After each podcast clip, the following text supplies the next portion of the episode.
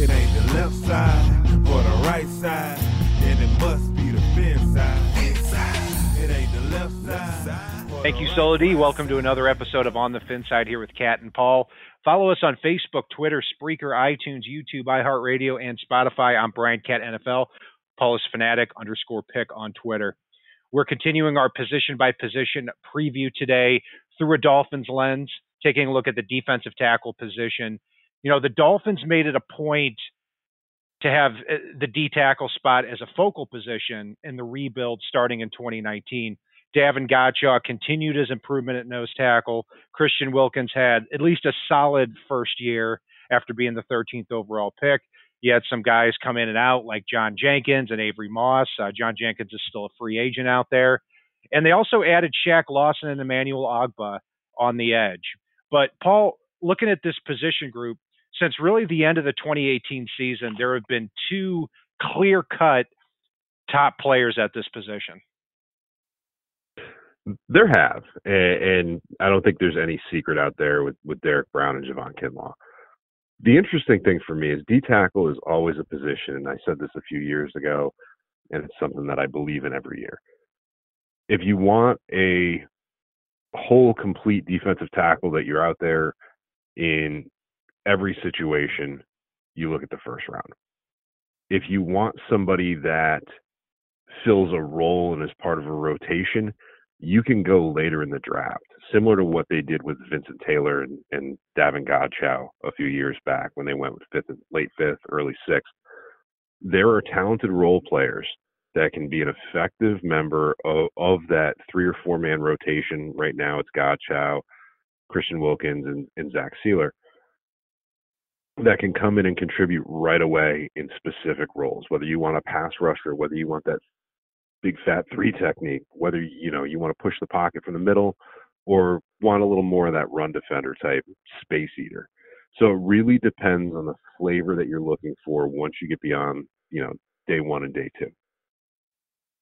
Yeah, well said. And Derrick Brown and Javon Kinlaw. I mean, given how how they've been projected top ten, top fifteen picks for a reason here. I mean, they've been much more complete defensive tackles than, than we've seen recently, other than maybe Quinnen Williams last year, who actually had a pretty disappointing year there with the Jets.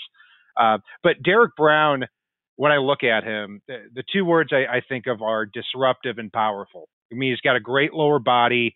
It- he has an amazing ability just right off the snap to take the guard and just shove him right back to the quarterback. I'm not sure if that's going to work in the NFL, but you know that the talent and the power are both there, and then he can develop his his moves from there. Javon Kinlaw is more of a a uh, a Forrest Buckner type of clone. He was just traded the Colts for was a former seventh overall pick, um, traded for the 13th overall pick here this year. Eh, He played the nose tackle spot a lot at South Carolina, and I think that did him a little bit of a disservice. And if uh, you watch him, take a look at his YouTube video too, where he's talking about being homeless. So you know that he's he's driven to succeed. So we're we're really talking about two special types of talents here at the defensive tackle spot. So Paul, big question is, you know, we've seen a lot of mock drafts out there that that sometimes have Brown or Kinlaw falling to that that 18th spot. It's very unlikely that would happen. But if one of these guys were to fall from, say, 10th overall down to 18 with the Dolphins, which one would you want, Brown or Kinlaw? If I want a effect or an effective player right now that I think is going to be better out of the gate, I'm going Kinlaw.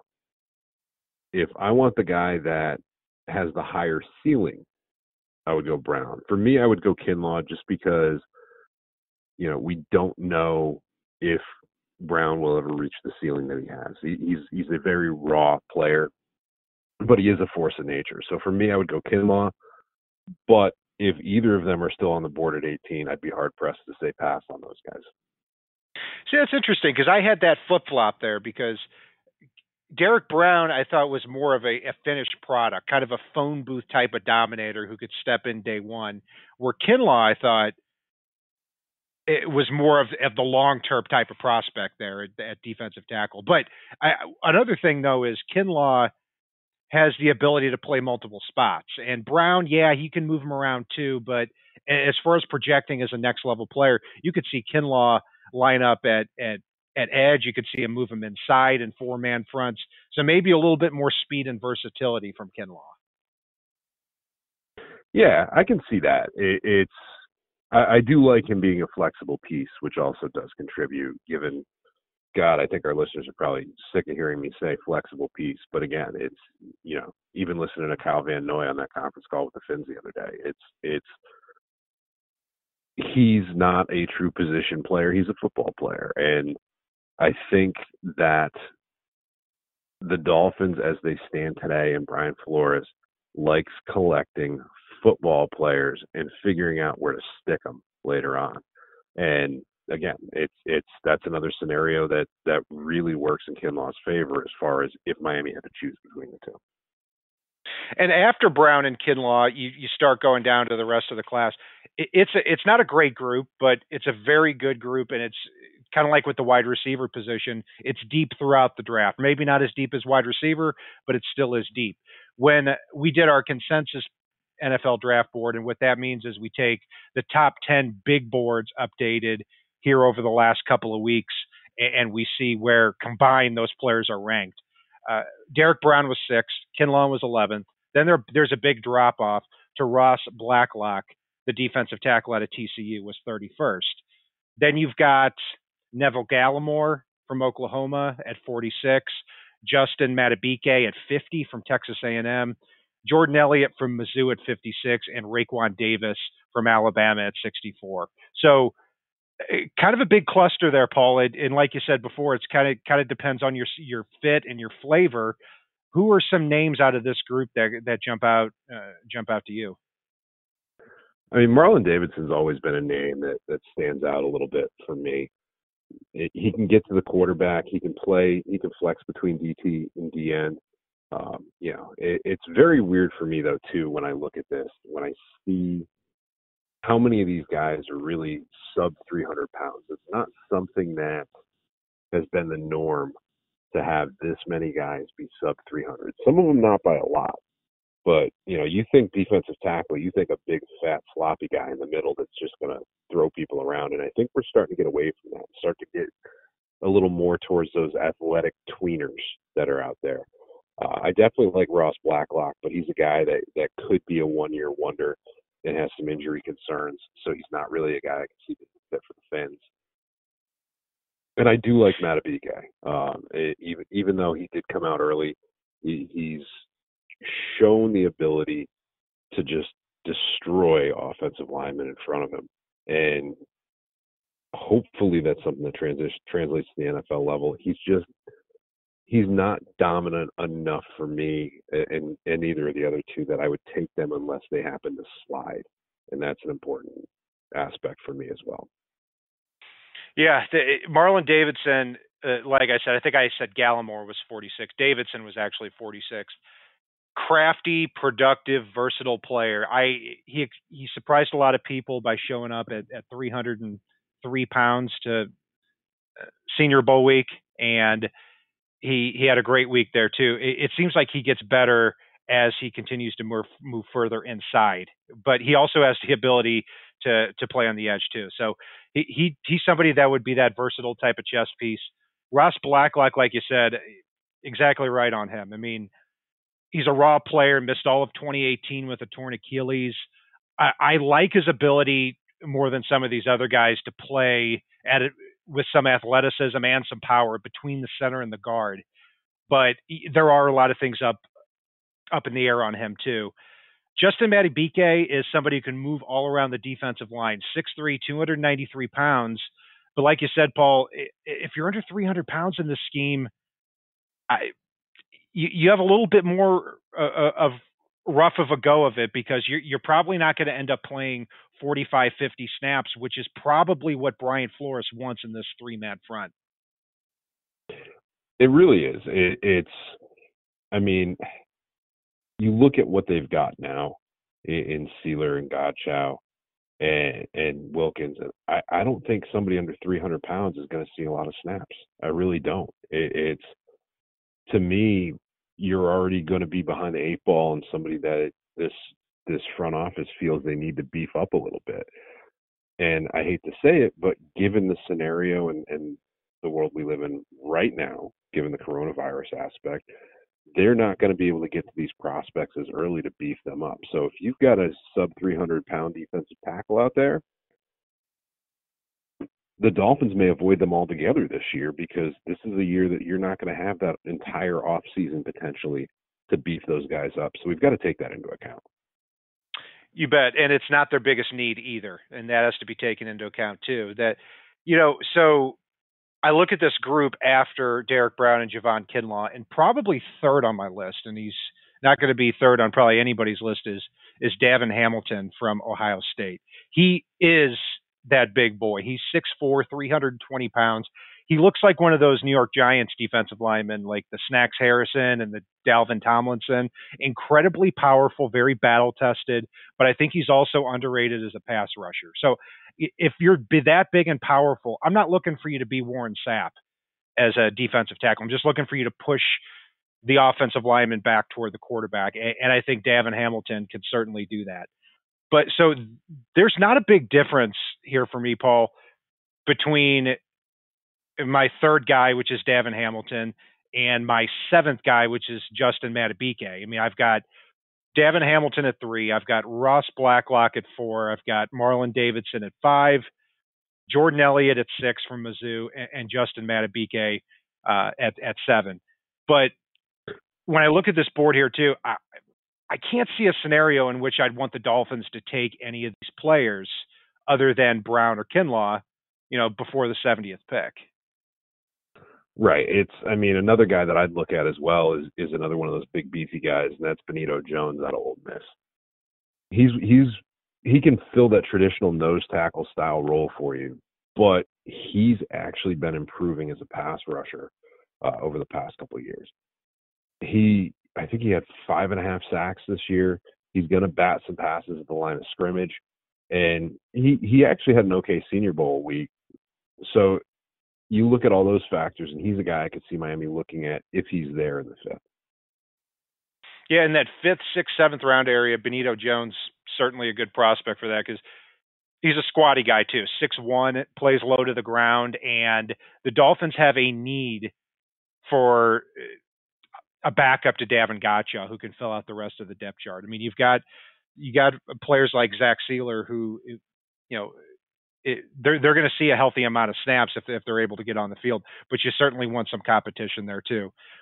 One guy I like is McTelvin Agim from Arkansas. This is somebody who is really only a one year player, but I, I watched a few games of film on him and was very impressed. 6'3", 309 pounds, ran under a 5.0 plays with a lot of power, and I think that he's only starting to, to develop his pass rush moves too. So he's somebody there in that fifth, sixth round area that, if we're lucky enough to see him there, I think could provide a lot of value. Some players that I'm not sure if they do fit what the Dolphins are looking for at all is Neville Gallimore from Oklahoma. This is a he's an explosive, fast player at the defensive tackle position. He is 304 pounds, but he's one of those guys that he disrupts the play off the snap and then kind of goes away. He doesn't finish enough, and I, I'm not sure if this defense is going to fit what he's what he's all about. Raekwon Davis from Alabama. It seems like we've been talking about him for three years now. Never took that step up. It seems like he's been declining over the last couple of years. A giant run stopping type of defensive lineman, but offers pretty much nothing as a pass rusher. So if you're looking for a one dimensional run stopper in the third or fourth round, maybe, but wouldn't be for me. James Lynch from Baylor doesn't really fit this defense either. But man, if Tony Dungy were still in the league, he would love this guy. This is a hair on fire, rush the quarterback defensive tackle. He had 13 and a half sacks and 19 and a half tackles for loss just last year. I mean, it, he had more sacks and tackles for loss than a lot of these players on this list had in their entire career. In fact, most of them. But I, the gap containment just isn't there out of out of James Lynch. So, Paul, who else jumps out for you? It's funny you mentioned gap containment and, and run stuffer because the next guy I've got on my list is is literally somebody that he's going to be out there on first and second down, and then you're going to sub Christian Wilkinson for him or Zach Sieler, who can get a little more push. and that's Leki Fotu out of out of Utah. He is just a big monster out there. But again, he's predominantly a run stuffing, gap eating, middle of your D line, you're not running here type of defensive tackle. Another one that intrigues me as well is Rashard Lawrence out of LSU. He's a guy that has all the athletic ability you want. Um, ran a pretty good 40 time given the fact that he's 300 plus pounds and showed an ability to get to the the the quarterback and he played in a very good LSU defense but again it's he needs to take that next step so if you're going to take a chancy pick in the 5th round and try to get or maybe even the 6th round and try to get a defensive tackle that has the potential long term to be a disruptive force on your D line I think Rashard Lawrence is a guy that the Dolphins might take a look at.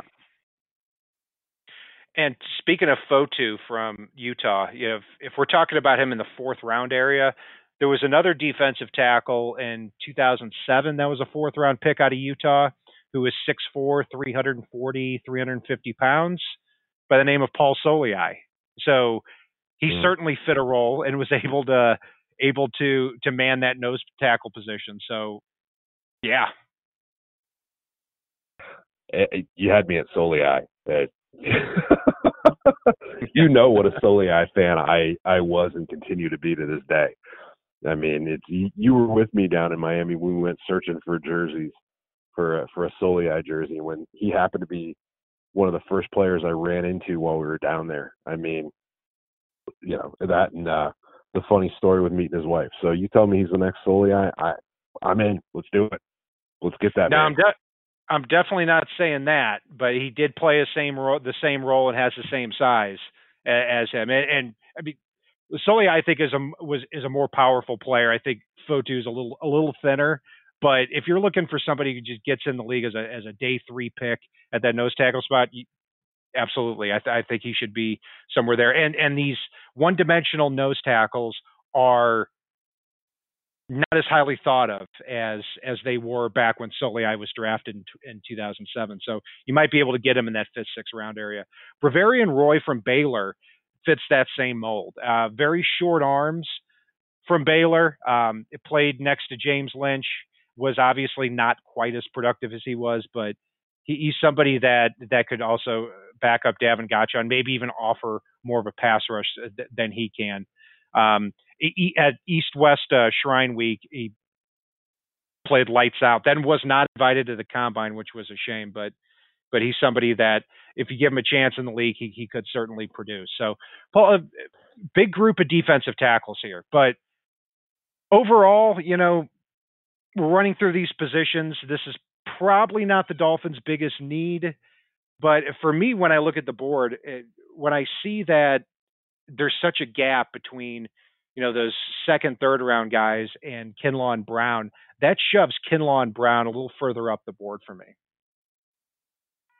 It does, but it also tends to see I look at this through through a different lens than some people and probably some teams do. By the time all is said and done, Miami's going to have probably more than their 14 picks that they have now. I, I wouldn't be shocked to see them trade up but I think you're going to see them also trade down a little bit, accumulate some more picks, and you're going to see them take a few swings at, at some of these players that are low risk, high reward as, as the later rounds come on. And that could be at any position, including defensive tackle. And when you look at that formula, it it's it makes a lot of sense because this is going to be a year that not every draft pick makes the team. Miami killed it in free agency. They've already got a young nucleus as well that they're building around. And then even with a couple extra spots on on the game day rosters for this year, you're going to have a few draft picks that don't make it, whether they end up on the practice squad or not. You're going to have that happen. So you're going to see them take some swings at, at some of these guys that, like we just mentioned, that have that high reward, low risk aspect in in that late round area. Yeah, they've got 14 picks now, and yeah, we, we are definitely on the opposite side of the fence on this because I want I, I don't want them to have more picks. I want them to have fewer picks and to get higher and higher up here, uh, whether that's jumping from five up higher um, or jumping from 18 up a few spots or 26 up a few spots to fill those offensive tackle and quarterback positions. But given what you said there too, back in 1997, the Dolphins actually had 14 draft picks, and not many people remember that Yatil Green. Well, some do. I mean, I still remember that was my first draft that I watched. Clear as Yatil Green, Yatil, yeah, Yatil Green barely saw the field. I think he caught 20 passes in his career. He was the first uh, first round pick of the Dolphins. But also in that year, you had Sam Madison, Jason Taylor, and Derrick Rodgers.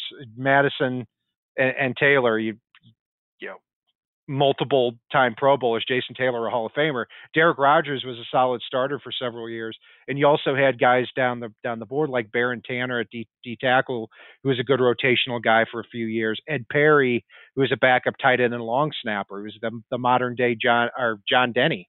So a lot of people, eh, you know, 15, 20 years down the road, don't really remember when you have that many draft picks that that you that you struck out on most of them. Yeah, I'm going to get up on a little bit of a soapbox here since since you brought it up, and something I want our listeners to remember here.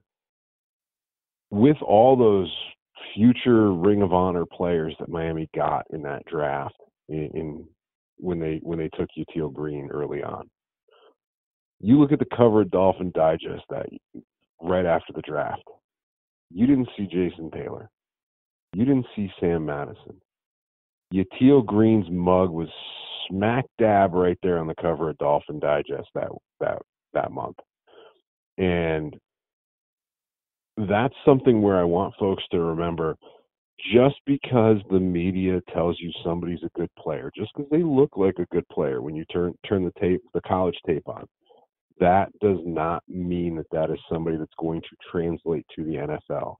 And you know, you look at these guys that they got in the later rounds that might have been a little higher risk. Like you can't tell me taking a 240 pound end out of Akron didn't look like a risk at the time and and a possible wasted pick. You know, but it's some of these guys that don't fit the mold, but they're football players are going to surprise some people. And some of these guys that the media tells you are the next best thing will not be. That's my soapbox moment, just so you know. All right. Y- YATIL, it's an acronym for yet another torn anterior ligament. It's uh, bringing back a lot of a lot of memories here for for me in, in my first NFL draft year. But we've got a lot more of them here on the fin side, and that will do it for our positional breakdown of the defensive tackle position. You're listening to Paul and Cat. I'm Brian Cat NFL. Paul is fanatic underscore pick on Twitter. Follow us on Facebook, Twitter, Spreaker, iTunes, YouTube, iHeartRadio, and Spotify. And if it's not on the right side and it's not on the left side, it is on the thin side. Solo D, take us home. It ain't the left side or the right side, then it must be the fin side. It ain't the left side or the right right side,